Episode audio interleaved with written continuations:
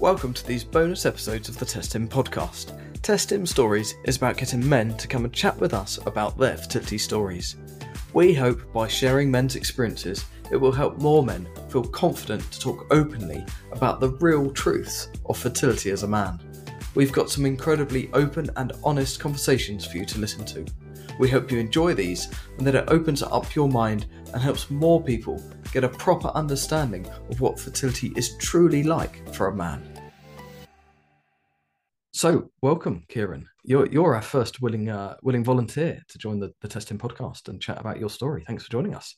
That's my pleasure, mate. Thanks for inviting me on. I um as soon as you asked me, I thought, yeah, I'm game. It's uh you know my passion for this and uh yeah, the more I can talk about it, the more people I can help, I'm happy. Men sharing their stories is so incredibly powerful because it helps other men realize that it's okay to, to speak up and, and, and, you know, and get help and get support. So um, you've been quite vocal, that's for sure. And, and I think that's helping a lot of men. But, you know, the, the idea is that, you know, you share your story here. So how did it all evolve for you guys? How, when, you know, when did it start? What's been your, um, your journey, that horrible word that we all hate?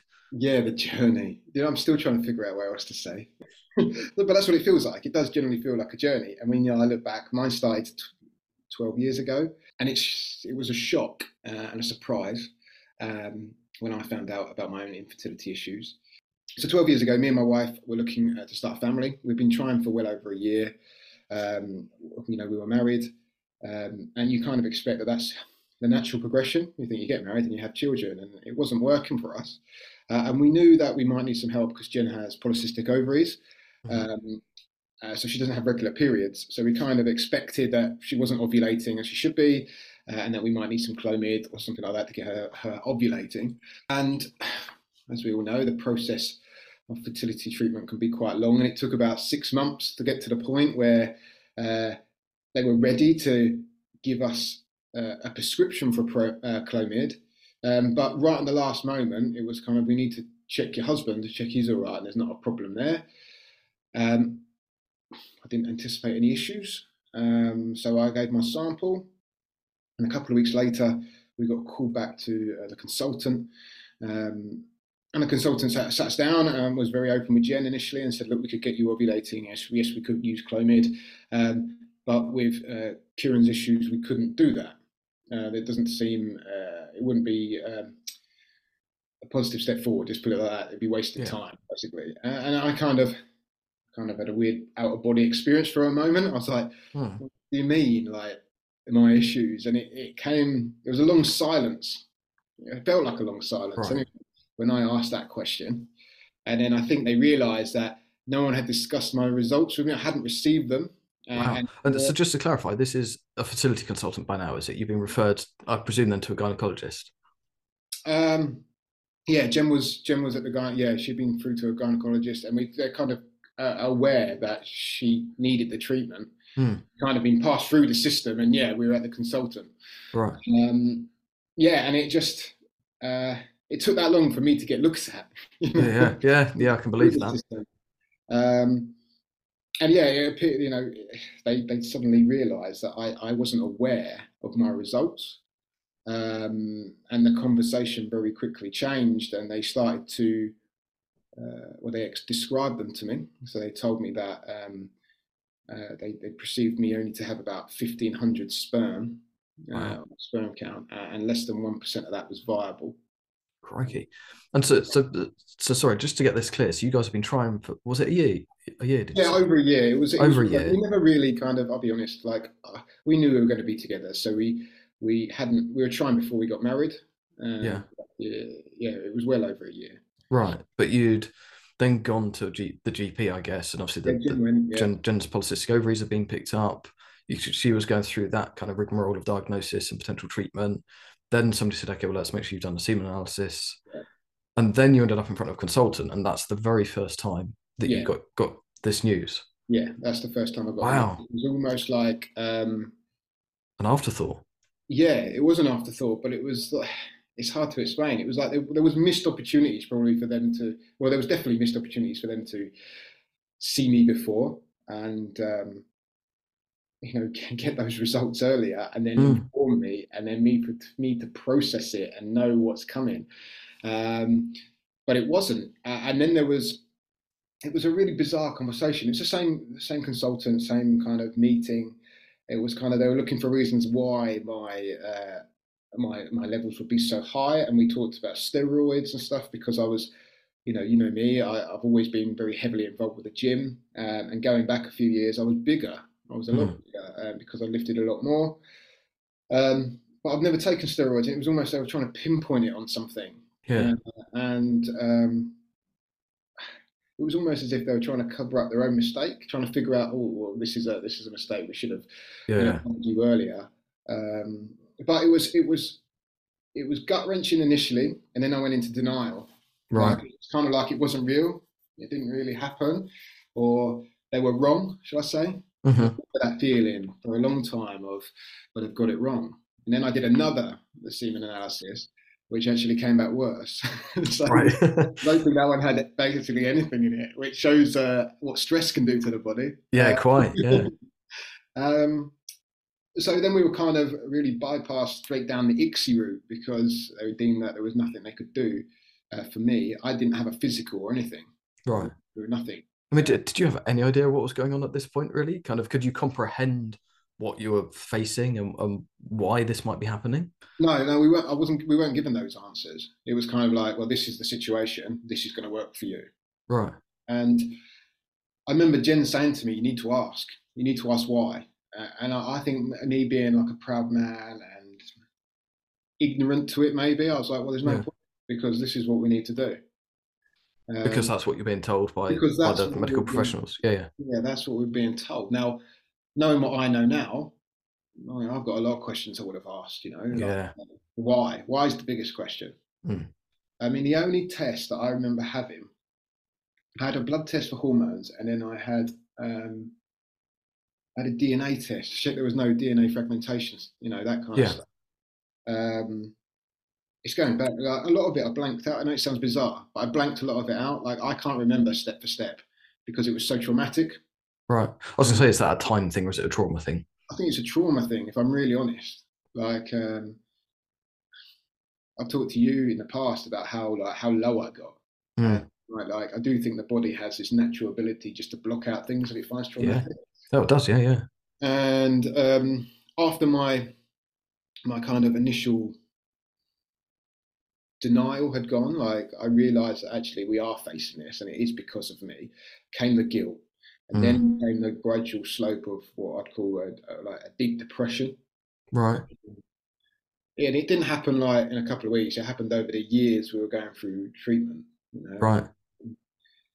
But well, yeah, the, the, years from that diagnosis, do you mean? Yeah, so, so the ongoing, so kind of up to that point, up to kind of that point of sitting in the cons- consultation room, you're like, okay, well, like you say, pretty ignorant, didn't think there'd be a problem with you. Then, yeah, absolutely smacked between the eyes with this result. And then a kind of a pretty steady decline from that point. Yeah, yeah, yeah. It, it's a steady one, and it started off by just uh, feeling a lot of guilt, like internal emotion, and I could, I could continue living life, and no one really knew. If that yeah. You know, when you're thinking about something, and mm-hmm. You know, no one's aware of it, and then gradually it became a bit more obvious because it was impacted on my life a bit more. So I started, stopped going out, and I stopped socializing.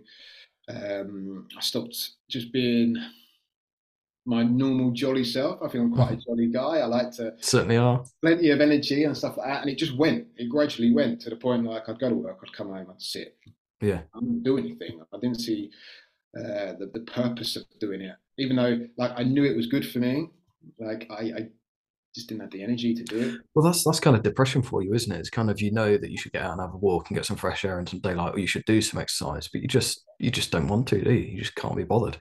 No, no. And it, um, and that's what it was. It was almost like the only way I described it to Jen once as, and this was when it was really bad. I feel like I was face down in the sand and couldn't get up. I can't mm. get up, like paralyzed, but I know I've got to. Yeah. And uh, yeah, it was a real, real dark, dark road, mate. Um, and how how long were you kind of in that that kind of state? Would you say? Um, to, from from the diagnosis to my darkest point, it probably took two and a half, three years. Wow, that's a long time yeah. to, to be in in that kind of mental headspace. Yeah, well, you think I went from I mean, I'm a physically fit guy now. I went from 15 stone to 19 stone. Wow. Piled it on because I just imploded. Started to eat more. Started to drink more. Mm. Um, I think uh, you know. Once again, I've discussed this before. Drink was my my my crutch. Yeah. Crutch. Um, it allowed me to escape reality just for those couple of hours. Uh, but ironically, it was the worst thing I could be doing. Well, of course, it, it almost always is. I'm not sure there's many many points where alcohol is the answer. No, but... no. Um, uh, and I mean, I'll discuss it later. But like, in terms of lifestyle, my alcohol intake had have a, had an even bigger effect on just generally like me, but also um, my sperm count. So when when we went for our final cycle, I cut out alcohol like completely um, for about 11 months. And um, my, my sperm count went shooting up. It yeah. went from next to nothing to we, at one point they were counting 4 million. Wow. Which is a massive, massive increase. But then when I drank again, it went back down. Yeah. So I, I, I, I honestly feel that alcohol has a massive effect on my uh, reproductive system. Uh, yeah, and it might be the case that some people are more sensitive to, to it than others. Yeah. Um, So, so kind of two, three years. You know, this is on top of obviously the time before the diagnosis, isn't it? So, you know, what, what, what four, five years now is it? yeah, yeah, we're yeah. we're into like we're well into our yeah four and a half years. Uh, uh, so how were how were things with you and Jen by this point? So you know, you're drinking and eating crap and putting weight on. Kind of how how was your relationship? It was it was it was I wouldn't say it was strained. It was becoming damaged because I wasn't the man that she married. You know, and that's, uh, just uh, in what way is that in okay you weren't the man in terms of the jovial happy happy go like yeah. you know kind of type of chat yeah, yeah, or that, it, so it wasn't your perception of who you were to her yeah no she she couldn't care less well she could care less about the the fertility side of stuff but she didn't not love me because of that. Let's put that, put that aside for a sec, right? Put that aside. But I'd become uh, kind of like a um, empty emotional shell, mm-hmm. uh, and that isn't who she married in terms of like. I made her laugh. I was always messing around. I was there, the first one to help, the first one to turn up, the last one to leave. Those type of things, you know. Mm-hmm. And I had a big social circle. We had a great social life, uh, and it didn't exist now. Um, but I was I was really fortunate with Jen, where she uh, she really helped me. Like I know that you know fertility treatment can make and break relationships because it's so mm. stressful. It is so stressful. Um, and I remember having those that conversation with Jen of, you know, if we separated, you can could go and get what you wanted with someone else. You could have a child. Yeah. Because it's looking like we're not going to. Um, and she said to me, "Well, I wouldn't want a child if it's not with you. Like it's we're we're we're the kind of the ingredients for it. Our love, and it sounds really mm. cheesy, but it's kind of the existence that we. Mm. Um, without us, in terms of our relationship, she wouldn't have wanted children with anyone else. Yeah, uh, and that's the support of what I needed to hear at that time, and it was the right thing, and it really helped me uh, um, to know that she was there. Um, and it was about so we got to like this three year point uh, where I was like, I was having panic attacks and everything. Mm. It just got to the point where I sat with her one day. I said, I need, I need help. I need help because I can't, I can't continue, continue like this. And I don't know what the outcome would be if I did. Mm-hmm. Um, well, I'd started to have those negative thoughts of, you know, what, what's the point? Yeah. And the one thing that I'd started to look myself was for support groups. Uh-huh. Um, it just didn't exist for men. But there was, no. There was absolutely nothing. So we, um, I ended up uh, having some some counselling over the phone. And it was like just an initial point where it was kind of talking to a local count. Um, it was a mental health assessment to check I wasn't like suicidal. Right. Um, and then from there, we were talking about it at the clinic, and they were like, "Oh, we've got a um, counsellor if you want to see her. Mm-hmm. Like, could have done with this, like yeah, about five years ago. Yeah. Um, so I ended up um, seeing the counsellor there, and I think we got I think we got four sessions with her. That's pretty I- good. That's not I, bad. I paid for another four, so we had eight altogether. Right. And um, I, I'll say it because it's true. I think you know I'm pretty sure those counselling sessions saved my life in terms of where I Mhm. was going. If if that uh, if, if if treatment wasn't successful and stuff like that, you know. Um, but it was just good to kind of sit and talk to someone who didn't know me, didn't judge me, didn't put ideas in my head. They just let me talk.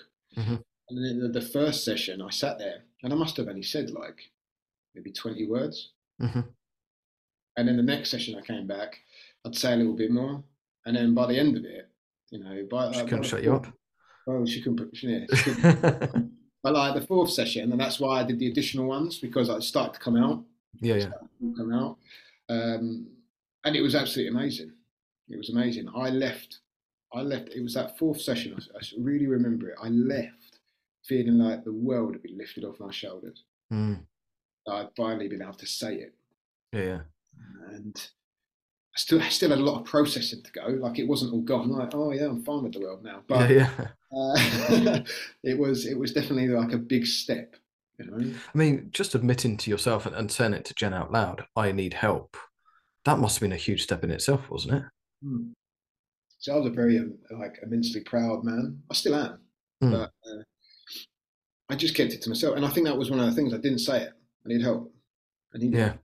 I don't know what I'm going to do. I don't know. I don't like these thoughts. I don't like this. I don't like that. Because I think as a society, sometimes uh, men just perceive they have to sit there and be quiet, you know, Mm. about their mental health. And one thing I, I definitely, um, I definitely perceive differently now is what a man is, what a man should be. You know, Mm. when I started my journey um, to now, it's completely different. Like men don't have to be tough all the time. No, I think we are seeing that shift now, aren't we, in society? That that actually, almost, it's almost going the other way. That to be a real man, you've actually got to show that you can open up, and that you can be vulnerable, and you can cry, and you can need help. That you know, that shows that you're a real, just a real person. You know. Real person. It's like a human being. It doesn't matter if you're a man or a woman. Like it's Mm. uh, it's an emotional state. Yeah, yeah, yeah. Uh, you can't you can't do anything about it. And what I was finding was I'd randomly just start crying. I Mm. didn't understand why. And I was like, well, what's all this about? Because I might not be thinking about the uh, the fertility treatment at the time, or you know that I've just had these diagnoses a couple of weeks ago, or I've had a I've had another failed cycle. I wasn't thinking about that at that time. It might be the fact of I've got stuck in some traffic, and my Right. brain bang, had enough. Yeah, yeah. That's overwhelm, isn't it? It's it's it's kind of when you're uh, like it's a. I remember somebody I worked with many years ago. It's like concept about a stress bucket. And it's Yeah, yeah. idea that actually your stress bucket's full. And if you think about okay, life, relationships, work, you know, money, you know, doing the food shopping, you know, all this other stuff, the kind of that gets your bucket pretty full. Yeah. You put you put fertility in there. I mean, that's it's almost a stress bucket in itself, isn't it? But it just overflows. So then, it doesn't take much to to kind of make that bucket overflow even more. Well, we use the uh, the the saying the bottle's full. Yeah. Saying at our house now. And like sometimes I say to Jen, the bottle's full. It still happens now. I'm like the bottle's full. I need some time. Mhm. Just having that bit of time. And you know what? It. I, I I cry. I do cry. I used to not say it, but sometimes after a good cry, you just feel better. So much better. Yeah, It yeah. is- it is an emotional thing. It's it's actually like it's something we're meant to do. Yeah, yeah. like not just we, we do it for a reason and we i don't think we truly understand why we do it yet but it, it's a weird thing but you know after a good cry you feel all right and then you can go again i can Yeah, be the husband i need to be you know um, but uh, it, it, it can be incredibly difficult to take those first few steps Yeah. and an acknowledgement that actually this is So- the situation So what happened after that counselling then? So kind of, you know, like say after four sessions, the weight was lifted off your shoulders and kind of, you know, things I guess were improving. What what, what were the kind of next steps for you? so we had um, we were let me just think so we were really fortunate where um, we do have two children now. It was a long journey but we do have two children. Overall it took nearly 10 years to have two. Um, so we were three let's say three and a half years into that journey. My son sebi didn't wasn't born for another year and a half. So we had another we had a we had a frozen cycle after after that. Um, kind of I was coming to terms with it, processing it. We had a frozen cycle, and then we had our last kind of fresh cycle. Um, and uh, my, my, luckily, my my son was born from that. Uh, I think that's. I knew we were running out of time, and I knew that the rolls of the dice were limited, and I think that's what brought me to address my emotions. Mm-hmm. Um, so, just, so I'm just going back a few steps. So, yeah. when you were in this counselling, mm. uh, had you guys started IVF treatment then at that point? Yeah, yeah, we'd had um, we'd had I've got to get it right because, like I said, the memory's a bit fuzzy with it all. Uh, we had uh, we'd had two fresh cycles, two frozen cycles, two two fresh cycles, one frozen cycle, and then we had another frozen and another fresh, and Sebi came on the, the third fresh cycle. Goodness me, wow, blimey. We, you know, we've been through been through a lot already before mm. I'd taken that step. Um, and from that, we had we had so before uh, I went to the counselling, we had one that didn't take. Mm-hmm. We had two miscarriages as well. Yeah. Um, so you know, and that's a different conversation altogether. And I don't think mm. it's, talked about much about how men process that kind of loss. Well, any, anyone at all. I mean, miscarriage is just another one of the great taboos in society, and and you know, understandably, it's very female focused because yeah. obviously women have to go through the physical trauma as well as the mental emotional. But yeah, there is that mental emotional trauma for the man as well. Oh, it's, it's it, it, was really hard. I remember having loads of dreams and like really vivid dreams and stuff, like of uh, um, almost like an unborn child, like but we'd just mm. lost a miscarriage, and you do mm. you processing it, processing it, processing it, um, and it's rough. It's really rough. Uh, mm. But I had to take. I was trying to stay strong for Jen, but at the same time, I was just crumbling myself. Yeah. Thinking I was doing the right thing when actually I wasn't doing the right thing. The right thing would have been getting help earlier. Yeah, yeah. But you, you touched on a point there, and it's like the, the guy always feels that he needs to stay strong. Yeah, yeah, yeah. Doesn't feel like he can show a weakness, and, and that actually by, you know, if he shows a weakness or, or isn't able to stay strong, he's then letting, letting his partner down. But inversely, what tends to happen is the guy that tries to stay strong doesn't actually then talk to his wife or his partner about what's going on. And actually that do, that does a, a, bigger disservice to the relationship i i feel yeah. from what i've heard. Yeah i mean i there was i can count so many times that i'd, I'd cry on my own.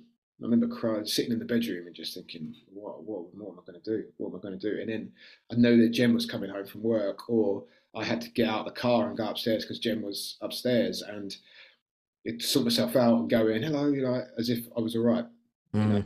and she knew I wasn't because I'd sit down and get a beer out of the fridge and not go to the gym and not yeah. talk much. And, but it was like that emotional, just emotionally dead a bit, you know? Yeah. You do the right thing, actually, the right thing's the wrong thing. You're doing it completely wrong. Yeah, yeah. so, so obviously you you had success eventually then with, with yeah. Seb was born, and that was that was how many cycles now? I've forgotten already. So we've had uh, we've had um, he came on the third fresh fresh yes. cycle, and we had two frozen as well. So we had fresh, frozen, fresh, frozen, fresh. Right. Yeah. Right. Yeah, yeah. so um, yeah, but it, you know, the interesting thing I think it doesn't get talked about enough is the fact of when Seb was born, um, my I wasn't cured overnight. No, it didn't work like that. I had a lot of trauma, yeah. and in fact, my panic attacks got even worse. Mm. Um, and I was still, uh, I kind of went back to drinking a bit, and mm. uh, it needed further kind of processing uh, and further help um, from from Jen and also from uh, further counselling uh, and things like that uh, to kind of. I wouldn't say to, to fully for, for me to fully process it. Yeah, it, it's. I think it's quite well known now. Well, certainly in the fertility industry, that actually it, it's quite common for there to be a lot of mental, emotional kind of issues that come up for couples yeah. when they have a child after fertility yeah. issues.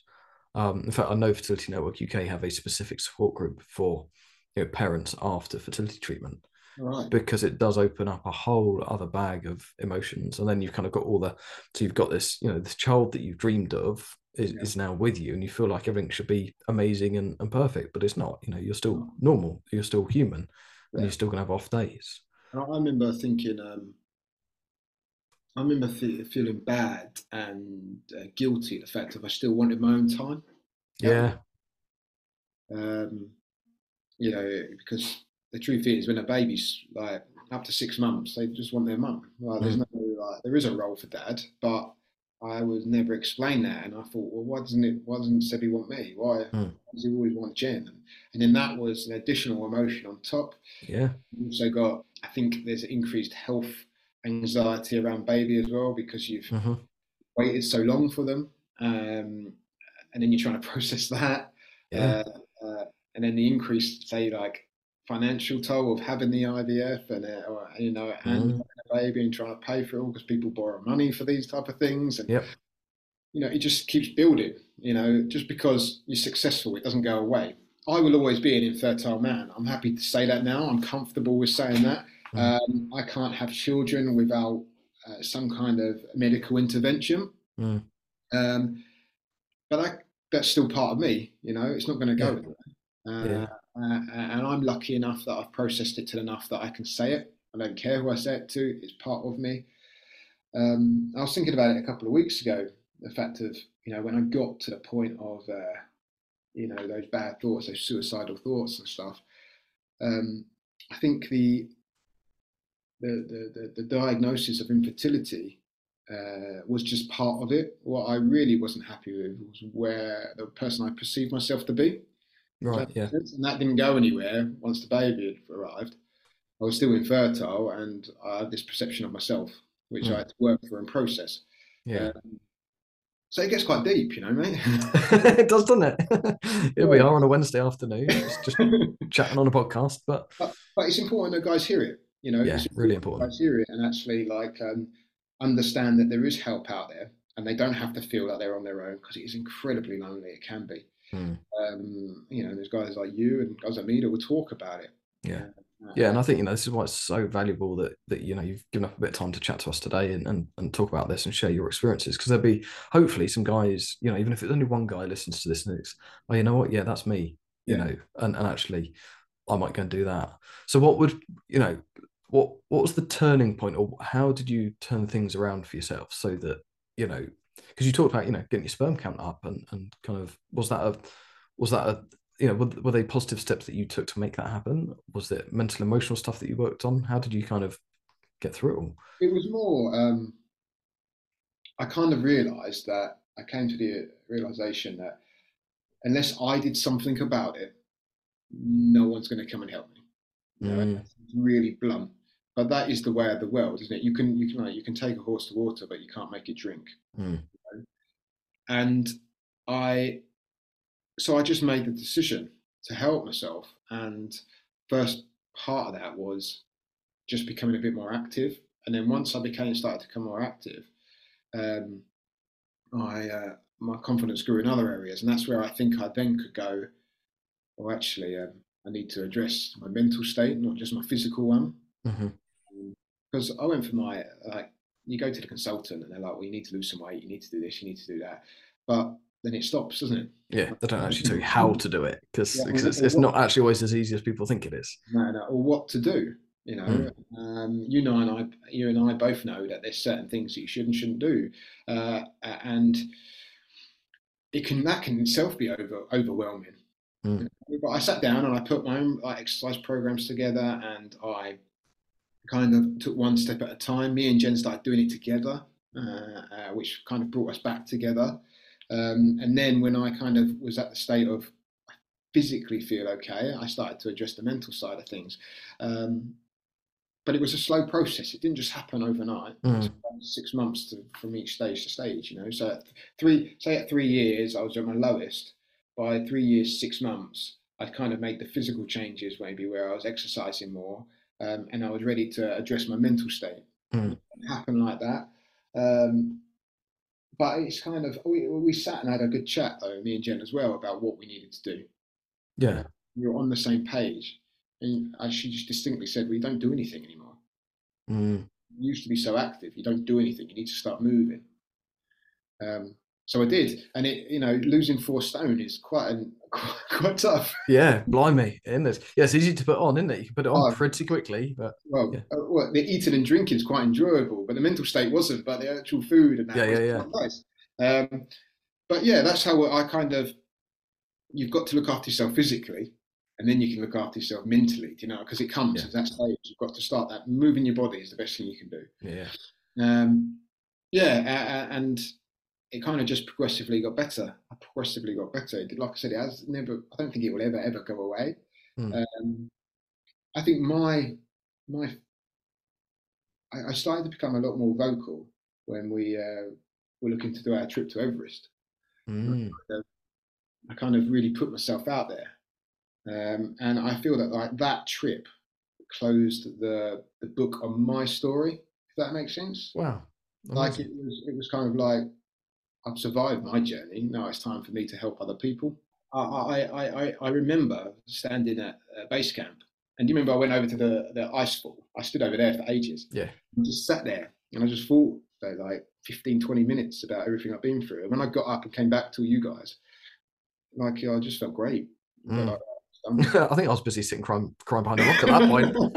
yeah, I think, I think Aaron was cheering and running he, around. He, he was one bouncing around, yeah, like an Everest bloody but, bunny. But, yeah, it kind of it took that, and how how I mean that was so Seb was six because mm. we were out there for his sixth birthday, so it was like six years after he was born. I'd say that I got to the point that I'm I'm completely balanced now with what's going on. Yeah, wow, it's incredible, isn't it? So the entire length of that godforsaken word journey uh, is that's a long time. It's a big chunk of your life, isn't it? But yeah, yeah, cross, so, how much of a different human are you now, or person are you now compared to where you were? Do you have to ask Jen that question? Right? I mean that in a better way, though. Hundred percent, hundred percent. I um, I think my empathy and understanding of how what other people go through is completely different. Like um, how people react to everything is due to their experiences. Mm. Um, and uh, I think it's made me a better person.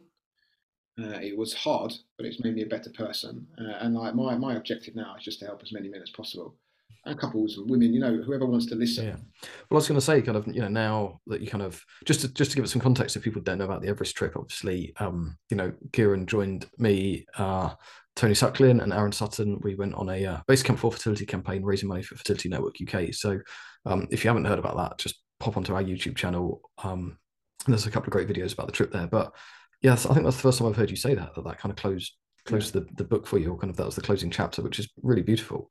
Um, but kind of, you know, where are you at now with it all, and kind of what what do you want to achieve? Because I know that you're going on to do you know bigger and better things really to help men and couples with yeah, their fertility. So I um as we mentioned before, I there isn't there isn't much help when you kind of get these diagnoses and you're told you need to change up your lifestyle, you need to like lose weight, you need to um, uh, change what you're eating and all that kind of stuff. There's no there's no help really. You kind of just told it and sent out the door. Yeah. So uh, I kind of used my my degree and my knowledge of um, uh, exercise, and I put together my own training program for me and Jen. And that's what we followed. We followed it for six months, and it had a great kind of effect. Actually, it was longer than six months, but we we, we kind of followed that, and um, that's kind of where I find my calling now. Mm-hmm. Um, assisting people to kind of make those lifestyle changes, specifically around exercise and affecting um, like affects not only physically but mentally, uh, is where I my passion is now. Yeah, uh, I write programs for men going um, through or preparing for fertility treatments to ensure that they're as physically uh, and mentally as uh, prepared as possible, um, because it's something that I think as a society we don't really address like we should. You know, mm. we're not aware of actually what our say a, a physical state should be. Uh, we live in a very uh, still kind of sedentary lifestyle where it's easy just to kind of get a bit lazy now, mm-hmm. and those small changes uh, can make a massive difference. And I'm proof of that. Like yeah. making changes in my own life had a significant impact on my um, my fertility health. Mm. Um, so that's what I do now. I like to do that, uh, and uh, I will continue doing that. Uh, I just want to help as many men as possible. Um, I've got packages for men and packages for women uh, and couples as well. Uh, mm. It's just kind of pushing through and making people aware that these lifestyle changes can be beneficial. Yeah, hugely so. Well, yeah, too right they can. Uh, a little bit of activity and doing the appropriate activity um, can really uh, help you both physically and mentally because it is yeah. such a special thing going through fertility treatment. Amazing. Um, no, you've done some great work. So, how do people find you? Uh, so, if they want to find me, it's um, you can uh, go on to humanityhealthandfitness.com and then you just follow the link uh, and uh, you can email me or you can just email me at humanityhealthandfitness at outlook.com and yeah, and find me there. You'll uh, you'll get through to me. Uh, yeah, cool. I'll, I'll try and put put all that in the, in the, the show notes as as podcasters say. I'll put that in there.